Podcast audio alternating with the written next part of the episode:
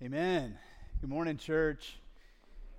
It's uh, super good to see you and excited to continue in First Peter with you this morning. We started the series last week. Uh, we are going through First Peter and then we'll roll into Second Peter. Uh, somewhere around or just after Mother's Day, we'll, we'll wrap up Second Peter. Uh, we made it to verse 3.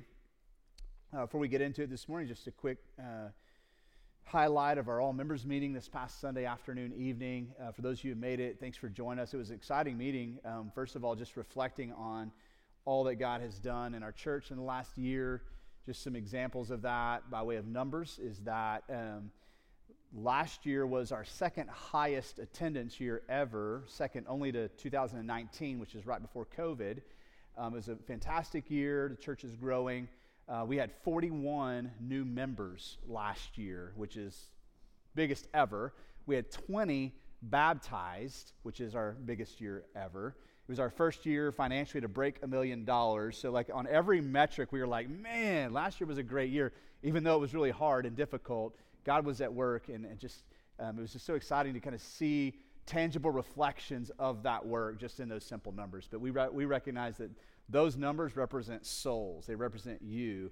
And uh, it, was, it was exciting to, to recount that together. We also talked about this year, some of the things that um, God is up to this year, um, reorganizing our staff.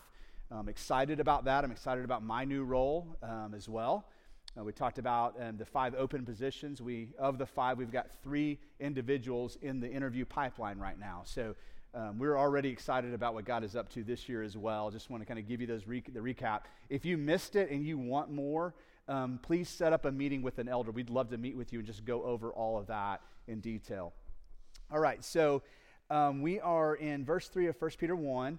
The um, kind of the, the context for Peter's letter is this he's writing a letter, the Apostle Peter um, is writing a letter to Christians who are facing suffering and trials in the form of persecution. Okay, and it's specifically related to their faith.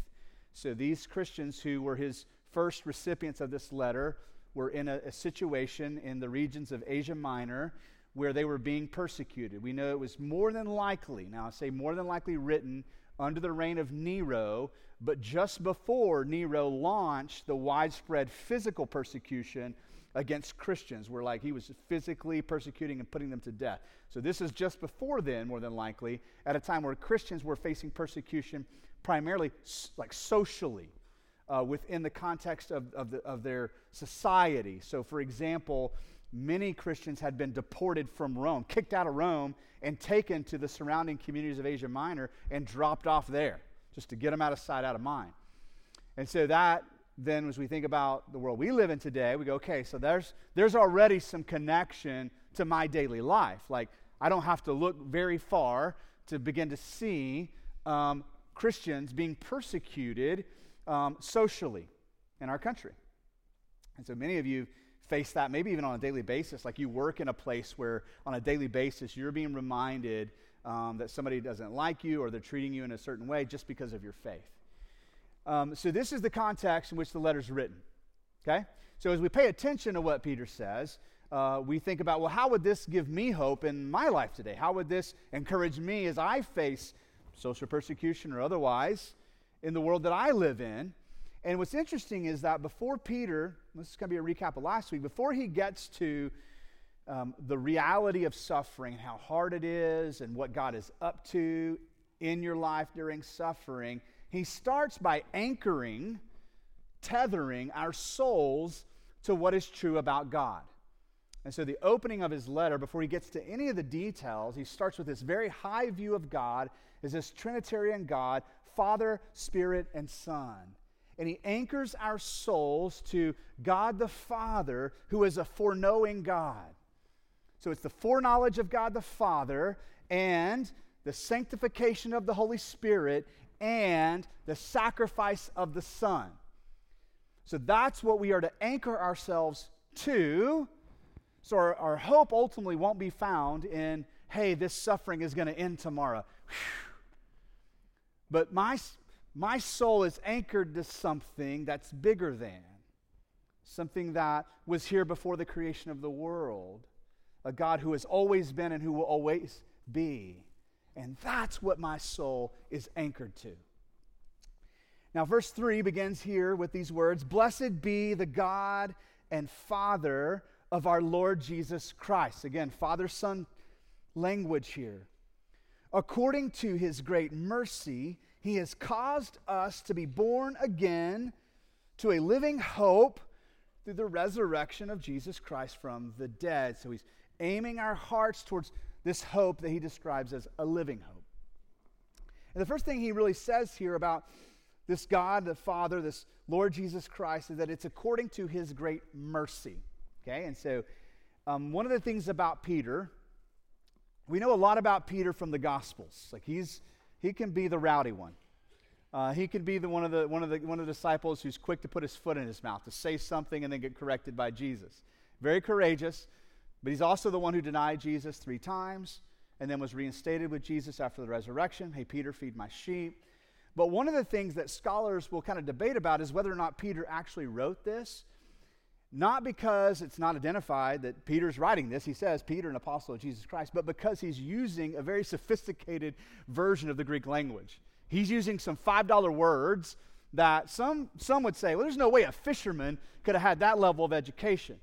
But for the most part, scholars are like, no, no, no, no, no. this was Peter. And, and just because he was a fisherman doesn't mean he wasn't brilliant or sharp or smart, but he was discipled by Jesus. And many of the things we'll see today, even that that Peter is drawing from are the insights from Jesus himself. As he lays this letter out for us, he says, Blessed be the God and Father of our Lord Jesus Christ, according to his mercy. That word mercy in the Greek language is the same word that's used to translate the Old Testament word hesed, which is the loving kindness of God. So when you read about the love of God, his kindness in the Old Testament, if it's the Hebrew word hesed, it's, it's the idea of God's loving kindness. And so this word that, that Peter's using is the same word that's translated from that language, from the language of Hebrew to Greek. So in this we read according to his mercy, according to his loving kindness. So now we're beginning to get an indication of what kind of God it is that we are tethering our hearts to. He is a God who is merciful loving, and kind. And so, according to his mercy, he has, this is God, he has caused us to be born again to this living hope. It's interesting here. This is one of the places where theologians are like, Really, Peter, where did you learn that word? Because that phrase, caused to be born again, is one word. It's like a $5 word in the Greek language. And it's, it's very similar to the words that Jesus uses in John 3 when he's talking about being born again in Nicodemus. It's like, hey, how do I get into the kingdom of heaven? You have to be born again. And then the response was, well, how can I be born second time? I have to go back into my mother's womb? Right? So the concept was clear, the use of this word, but here it's a longer version of that word, and it means to be ca- or to cause, to be birthed, or born again. Now, conceptually, this word was used to describe the process of regeneration. Like to take something that was dead and make it alive. The idea that in Christ our hearts have been regenerated, have been caused to come to life. And so this is the idea of being born again. In my own personal walk with the Lord, this happened at the age of 15. Okay, so I didn't grow up in church. Um, at the age of 14, to be sitting here in one of these chairs with you would have been really weird for me. I had no, no, no bearings, no frame of reference for what was going on.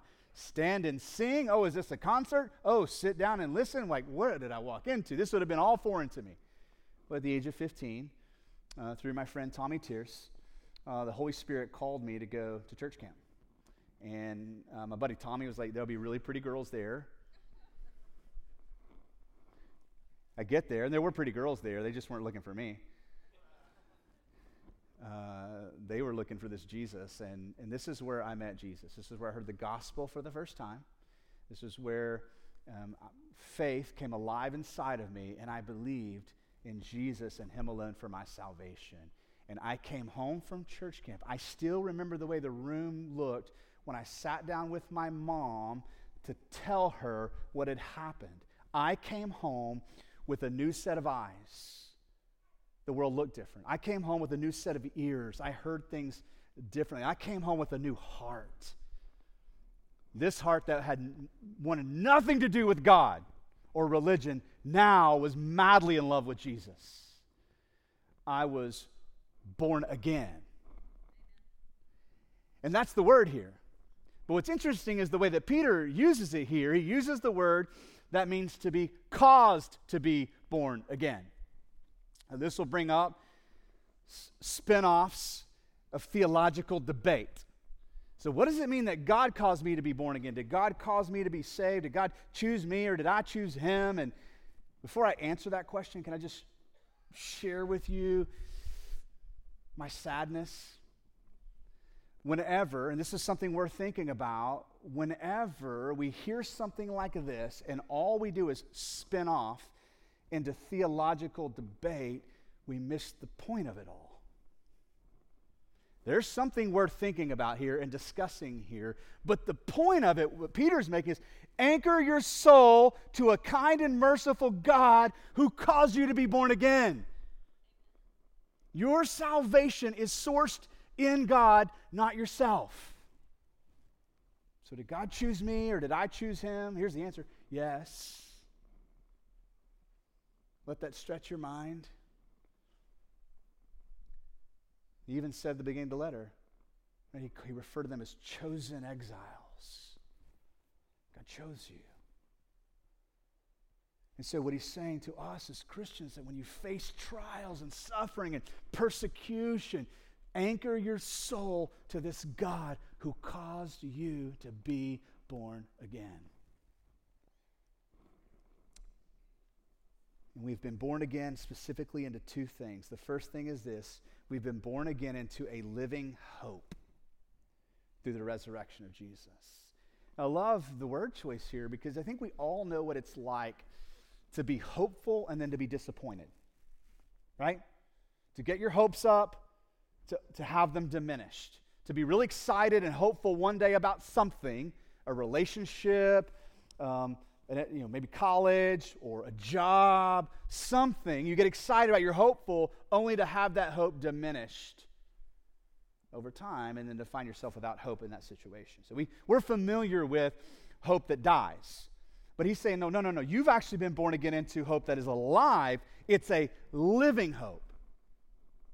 It's not a hope that's contingent on you. It's this idea that God's not calling you to muster up with inside of yourself hopefulness. He's not saying, come on, you can do better than that.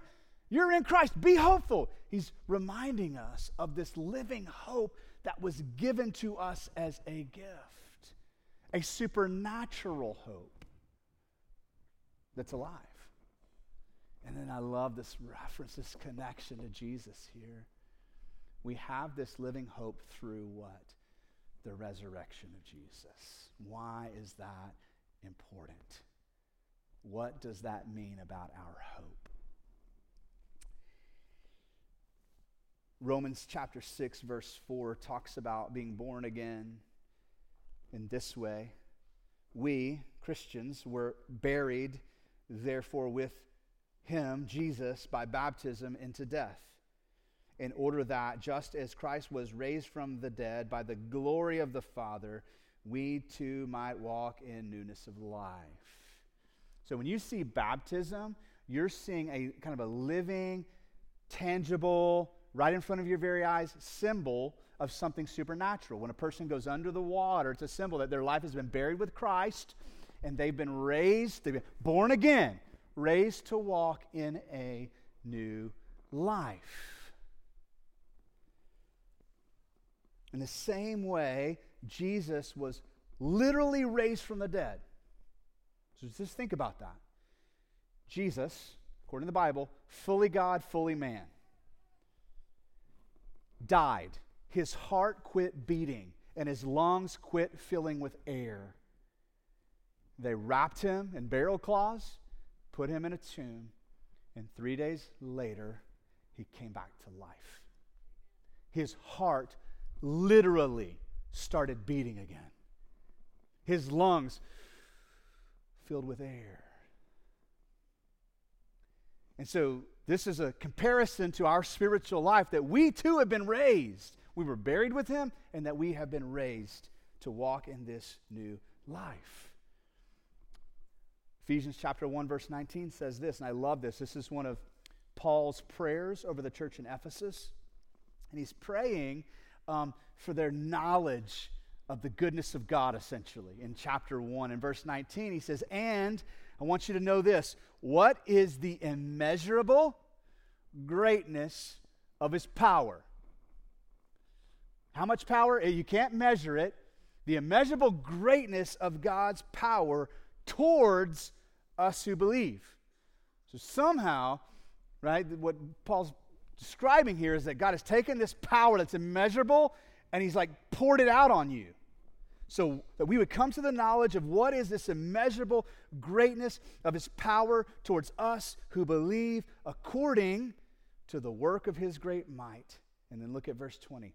That he worked in Christ when he raised him from the dead and seated him at his right hand in the heavenly places. How much power? Like, think about it. If you believe in the resurrection, how much power did it take to cause a human body that had been dead for three days to come back to life? I can't do that. You can't do that. Like, there's no power on earth that we have access to that could cause that to happen. It's, an, it's immeasurable. It's far greater than the kind of power. I mean, we've got nuclear fission and nuclear fusion and all this power in our hands, but we don't have that kind of power. The same power that raised Jesus from the dead is working in you. That's living hope. It's not a hope that's hinging on your power, your strength. Uh, yeah, some days you walk in, you're like, I'm feeling it. I'm hopeful. I feel like I'm on top of things. I've got it together. If that hope is rooted in your own strength, guess what's going to happen like two days from now? I mean, uh, our, right? Our strength and our hope within ourselves is so fickle. Like, I mean, I'm toying with the idea of being really lighthearted here, but it's like, let's just be honest. Like, Dak throws one pick, and our hope is diminished. Like, really? Isn't that sad? Like, not for all, but some of us, you went into that game hopeful, and you came out on the other end feeling pretty skeptical about next season. Right? That's what human hope feels like. This kind of hope is alive. And it's empowered by the same power that raised Jesus from the dead. That's the power that's inside of you working right now. Next chapter, Ephesians 2 says this, verse 5 Even when we were dead in our trespasses, so complete hopelessness, God, He made us alive together with Christ. By grace you have been saved and raised us up with Him and seated us with Him in the heavenly places.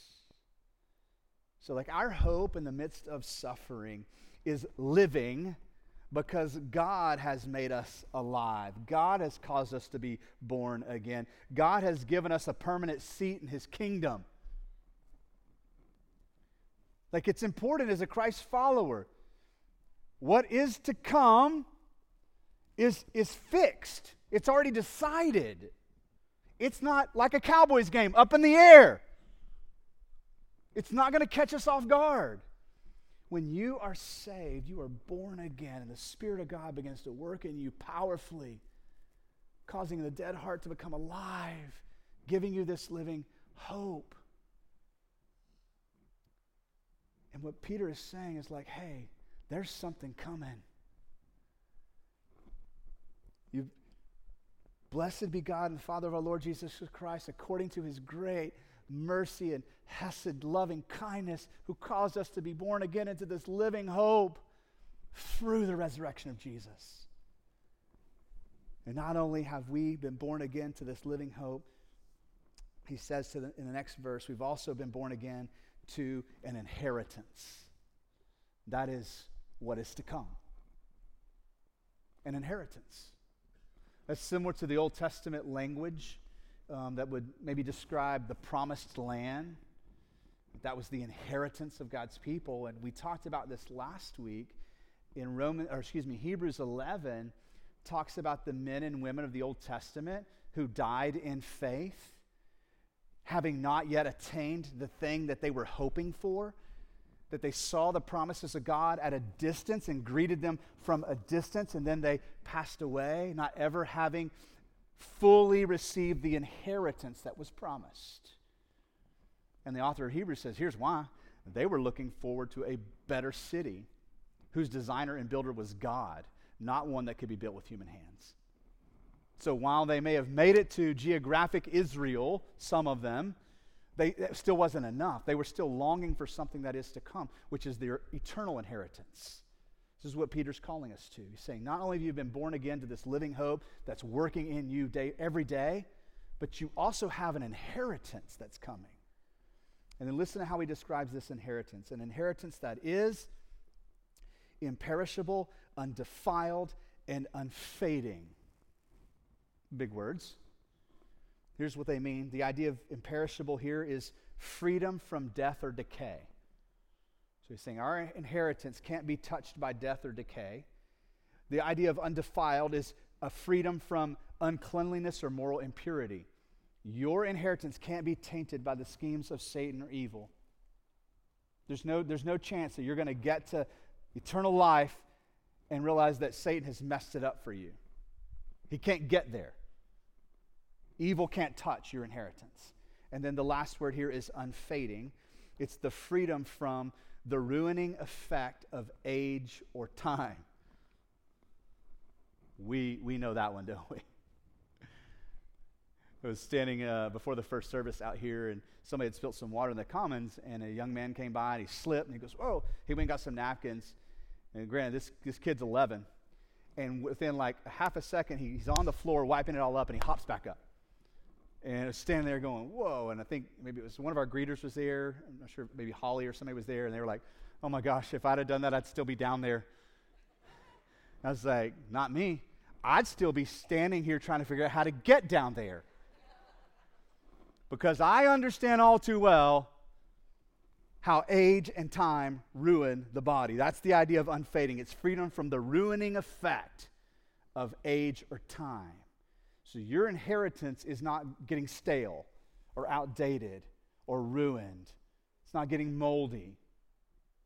If anything, it's getting brighter. Day by day as you as you draw nearer and nearer, it's getting brighter. I, I like, I was reading some commentaries this week, and one I appreciated um, was F.W. Uh, Bear or Beer. He described it this way He says, It's an inheritance that is untouched by death, unstained by evil, and unimpaired by time. Just like that simple wording. That is your inheritance. So you've been born again into this living hope, and you've been born again into this inheritance that is imperishable, undefiled, unfading. It is untouched by death, unstained by evil, and unimpaired by time. It's similar to what Jesus was talking about in, uh, in Matthew uh, when he says this. Uh, this is in Matthew 6, verse 19. He says, Don't, Do not lay up for yourselves treasures on earth. And then look at how he describes the treasures on earth where moth and rust destroy and where thieves break in and steal. That's right? That's the same thing that Peter's talking about.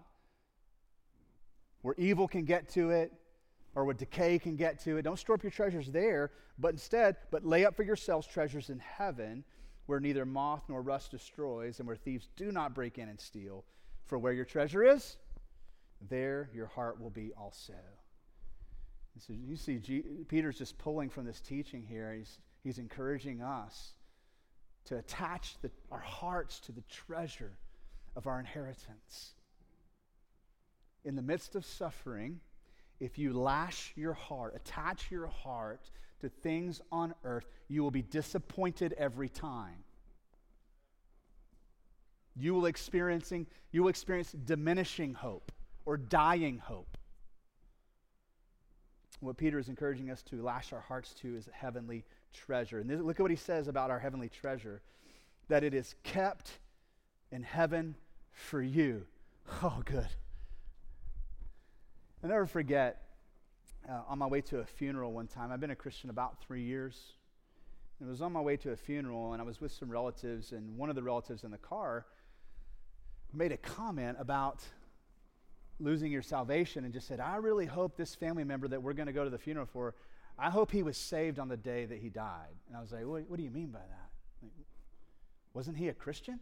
Well, no, no, no. I know he was a Christian at one point. I just hope that when he died, he was ready. And I'm like, what do you mean? Like, and this family member was like, well, yeah, you mean you got to be ready. Like, you can lose your salvation at any minute. I'm like, whoa, whoa, whoa, whoa, whoa, whoa, whoa. What's, what's that all about? And through this discussion, it really spurred me on to go back to the gospel and go, whoa, I don't know that I want to lash my heart to a gospel that, that that's that fickle, that's dependent on me. I mean, there are days where I'm holding the hand of Jesus, walking through life, crushing it. There are a lot of days where I'm flat on my back, looking up, going, Oh, God, save me. I'm out of energy. I'm out of strength. I'm out of power. I'm out of hope. I need something bigger than me. And so we had this discussion. I was like, hey, good luck with your gospel. Whew. I'm believing in a gospel that says that God is keeping my inheritance for me. It's being kept in heaven for you. It's not up to you to keep it. And you, look at the rest of this. An inheritance that is imperishable, and undefiled, unfading, kept in heaven for you, who, and you're the who, by God's power, there's the power again, are being guarded through faith for a salvation ready to be revealed in the last time. And so we might be tempted to go, oh, okay, okay, as long as I keep the faith, as long as I keep my strength up in my faith, then I get the inheritance. But if I ever start to waver or doubt, I lose it. Now, problem with that is your faith is a gift from God. Some of you are like, wait, wait, wait, wait, wait. No, no, no, no. I, that's my faith. Yeah, it's a gift from God. Ephesians 2 8 and 9 says you're saved by grace through faith. You go, yes, see? As long as I have my faith. And then Paul goes on to say, what? And this is a gift from God. And he even goes further and says, so that you don't get to boast.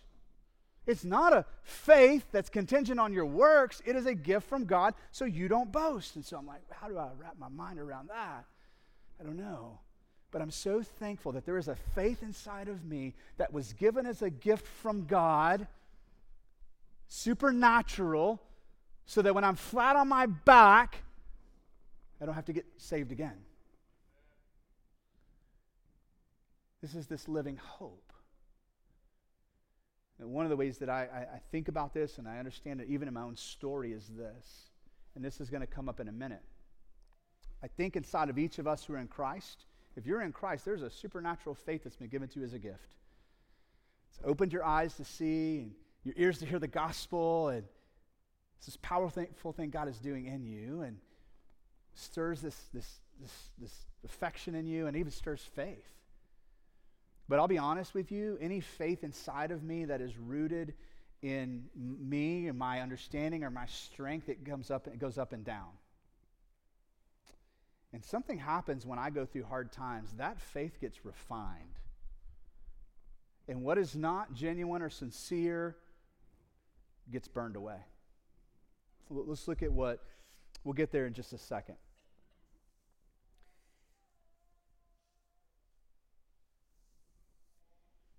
So, verse 6 about this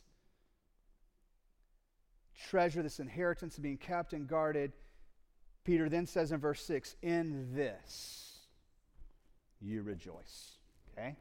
What's the this? Verses 3, 4, and 5. We just went through it all. So take all that, this merciful God who's caused you to be born again into a living hope through the resurrection of Jesus, to an inheritance that's being kept for you and you're being guarded. Because of this, you rejoice. Now, what's interesting is in the midst of persecution, Peter is actually calling us to rejoice. Not just hang in there, but rejoice. And so he says, In this you rejoice, though for a little while, if necessary, you have been grieved, crushed by various trials. Okay, so there's kind of two tracks of thought here. I'm going to tell you the one that I believe is heresy. There would be some who would say all you need to do is have the power of positive thinking. Just start rejoicing and your circumstances will change. Just muster up a bunch of happiness and then everything will smooth out. Okay? That's not true, and that's not what Peter's calling us to. There's another line of thought here that would say this hey, what you're going through is really hard, and it's okay to be honest about it. It's okay to say, hey, I'm facing test results and I'm scared.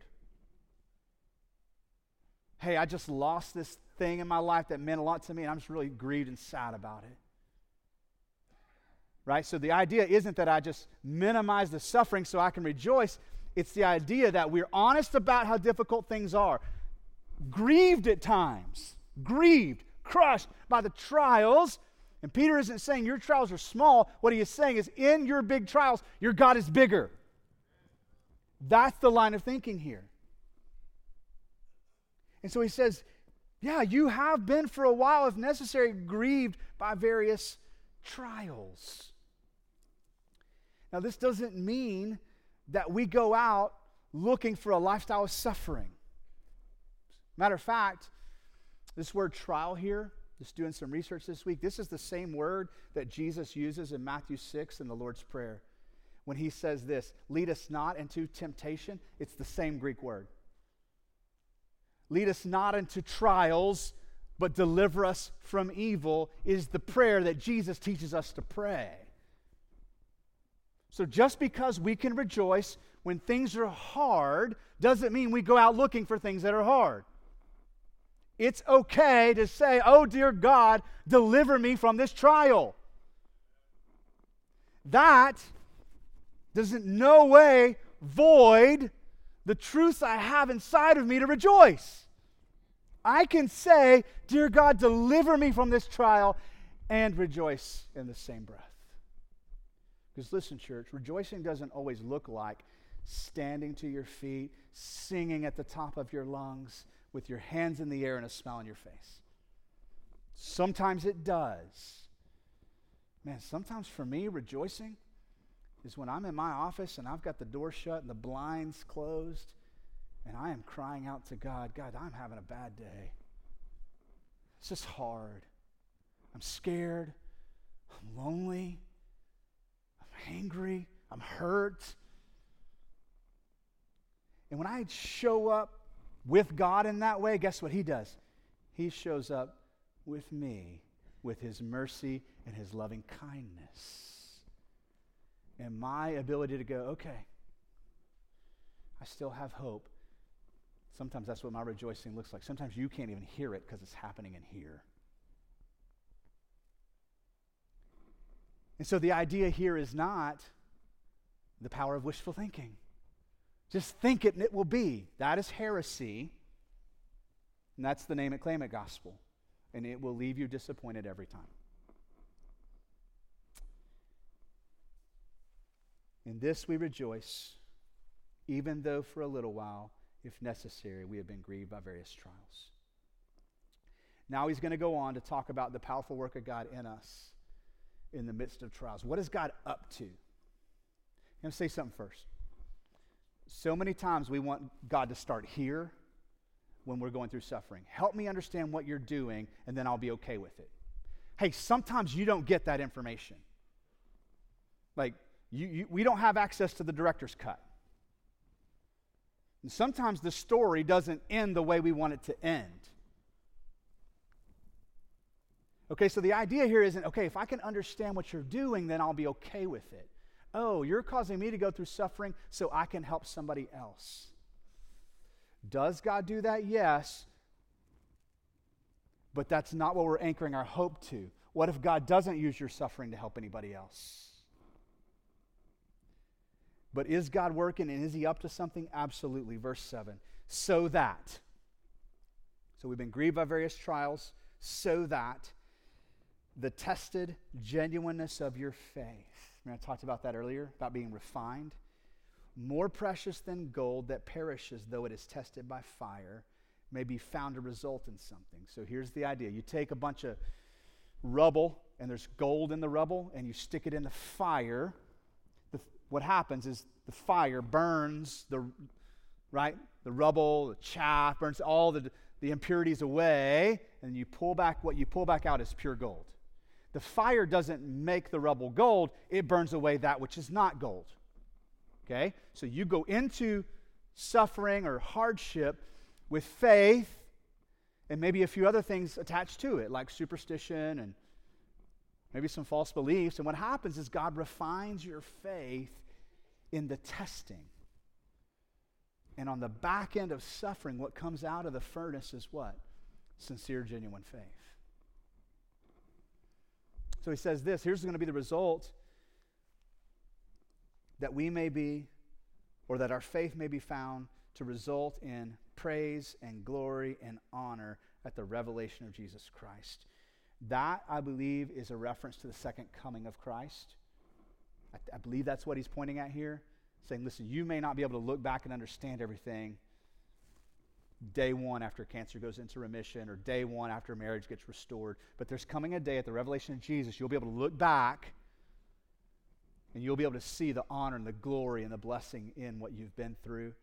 Though you have not seen him, and this is where our faith empowers us. If you're going through something really hard, like I want you to think about this. Though you have not seen him, you love him. How do you do that? How do you love one whom you've not seen? That's faith. That's evidence that God is working in you. Though you have not seen him, you love him. And though you do not now see him, you believe in him and rejoice with joy that is inexpressible and filled with glory, obtaining the outcome of your faith, the salvation of your souls. Just a couple other references here. What ultimately what Peter's getting at is when you're going through hard things, latch your heart onto this God, this triune God who doesn't change. Latch your heart, attach your heart to this truth that he caused you to be born again into this living hope through the resurrection of Jesus, and he, give, he has an inheritance being kept for you. Latch your heart to those things. But in real time, on the ground in your life, know that God is also working and refining your faith. And the evidence is simply in this you haven't seen him, but you love him. You haven't seen him, but you believe in him. You haven't seen him, but your heart can still rejoice with a joy that is inexpressible and filled with glory. Like a rejoicing that doesn't make sense. It's filled with glory. James says it this way Count it all joy, my brothers, when you meet trials of various kinds. For you know the testing of your faith produces steadfastness, and steadfastness, and let steadfastness have its full effect, that you may be perfect and complete, lacking in nothing, refined like pure gold. Paul says it this way in Romans 5, 5 Not only that, but we rejoice in our sufferings, knowing that suffering produces endurance, and endurance produces character, and character produces what? Hope. And hope does not put us to shame. Why? Because it's a living hope. It's not going to let you down. Because God's love has been poured into our hearts through the Holy Spirit who has been given to us. Just a few concluding thoughts here. I find this to be true. Satan's strategy is to assault the love of God in our suffering. That's his greatest strategy. The tempter comes and whispers things in our ears when we're facing trials and temptation. He says things like this See, God doesn't love you. Or, see, God can't be good if He's allowing this to happen to you. Or, you aren't good enough to be one of God's children. Satan will show up and whisper, See, this is your fault. Peter is calling Christians to rejoice, even though we are being put to the test. This doesn't mean that we should look for suffering as a way of life. Jesus' prayer isn't, Father, lead us into temptation. Instead, Jesus is asking the Father to lead us away from temptation and evil. Peter is saying that in this life of being chosen exiles, we will encounter passing suffering and trials of evil. But this does not keep us from rejoicing because we rejoice in our salvation, which is imperishable, undefiled, and unfading, and a gift from God that is being kept in heaven for you.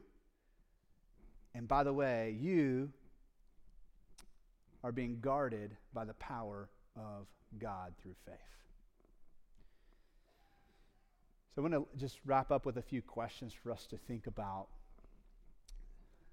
What is this what this might look like in everyday life?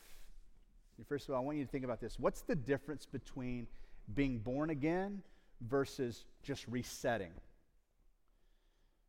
There's a kind of a mindset with God I see sometimes. It's like we take our dry erase board into God's office and we like put it on the easel and we go, Yeah, I've kind of messed things up. Holy Spirit, will you erase all that and let me start over? Okay, the problem with that is I'm going to take that dry erase board and what am I going to do? I'm going to fill it back up. Right? So that's resetting. Just wipe the slate clean. Give me a, give me a second chance. I'll do better this time. So, what's the difference between being born again versus just resetting? I just want you to think about that. What do these words say to you? What do the words imperishable, undefiled, and unfading tell you about your inheritance? This is God's description of your inheritance. What does it tell you about your inheritance as a Christian? And how, speaking of this inheritance, how does your future inheritance in Christ compel you to rejoice today, even in the midst of suffering and trials? How does that future inheritance, how does it compel you to rejoice? And then this last question, I want to just take a second. Um, this really matters. Okay? It really matters what I'm about to ask. Before I ask it, would you just take a second to think about where you are with God? I can't answer that for you. Where are you with God? With that in mind, I want to ask this last question Have you come to the place in your journey where you have been born again? by placing your faith in Jesus alone for your eternal salvation. I told you a little bit of my story. I was 15 when I placed my faith in Jesus and I was born again. Have you come to the place in your journey where you have been born again? If the answer is no, with all the sincerity I can muster up, please come talk to us today in just a moment, and our worship team is going to come out and sing, and our prayer partners are down at the front. They would love to hear from you. Like, hey, I've, I don't, this is, I don't know what that means to be born again. I don't know what it means to put my faith in. Would you come talk to us? Like, please, like, I'm, don't do it for me. Don't do it for the person sitting next. Like, for you, you're worth that. Jesus died to give you that gift. I'm just asking that you would come and receive it if you've got questions about something that came up today and maybe this idea of wrestling with God choosing me or did I like whatever your questions are or questions about the church, would you come grab one of our elders? We'll be out in the commons area. We'll have we'll put on lanyards so you'll know who we are if you're new here. We'd love to answer questions about anything going on or even pray for you there. So I'm going to pray for us now. Worship team's coming back out, and then we're going to respond. Let's pray. Uh, Father, we confess um, God, you are a good God. You are merciful. You are kind. You are slow to anger. You are patient. I just thank you, Father, for describing yourself in ways that, God, allow us to see just how big and how magnificent, how powerful you are. Oh, God, what a hopeless world this would be if you were like us. So I just want to praise you for being bigger than. And Lord Jesus, we thank you for your sacrificial death, that beautiful expression of love. Not a person in this room who's experienced that kind of love apart from you. You have loved us well. You died on the cross for our sins. You rose again on the third day. God, that we might put our hope and trust in you and you alone. Oh, Holy Spirit, now as we get ready to respond, I pray you would be living and active in this room, stirring in our hearts, igniting faith, giving courage, comfort, conviction. Oh, Holy Spirit, would you work in us today? We pray all this in the name of Jesus. Amen.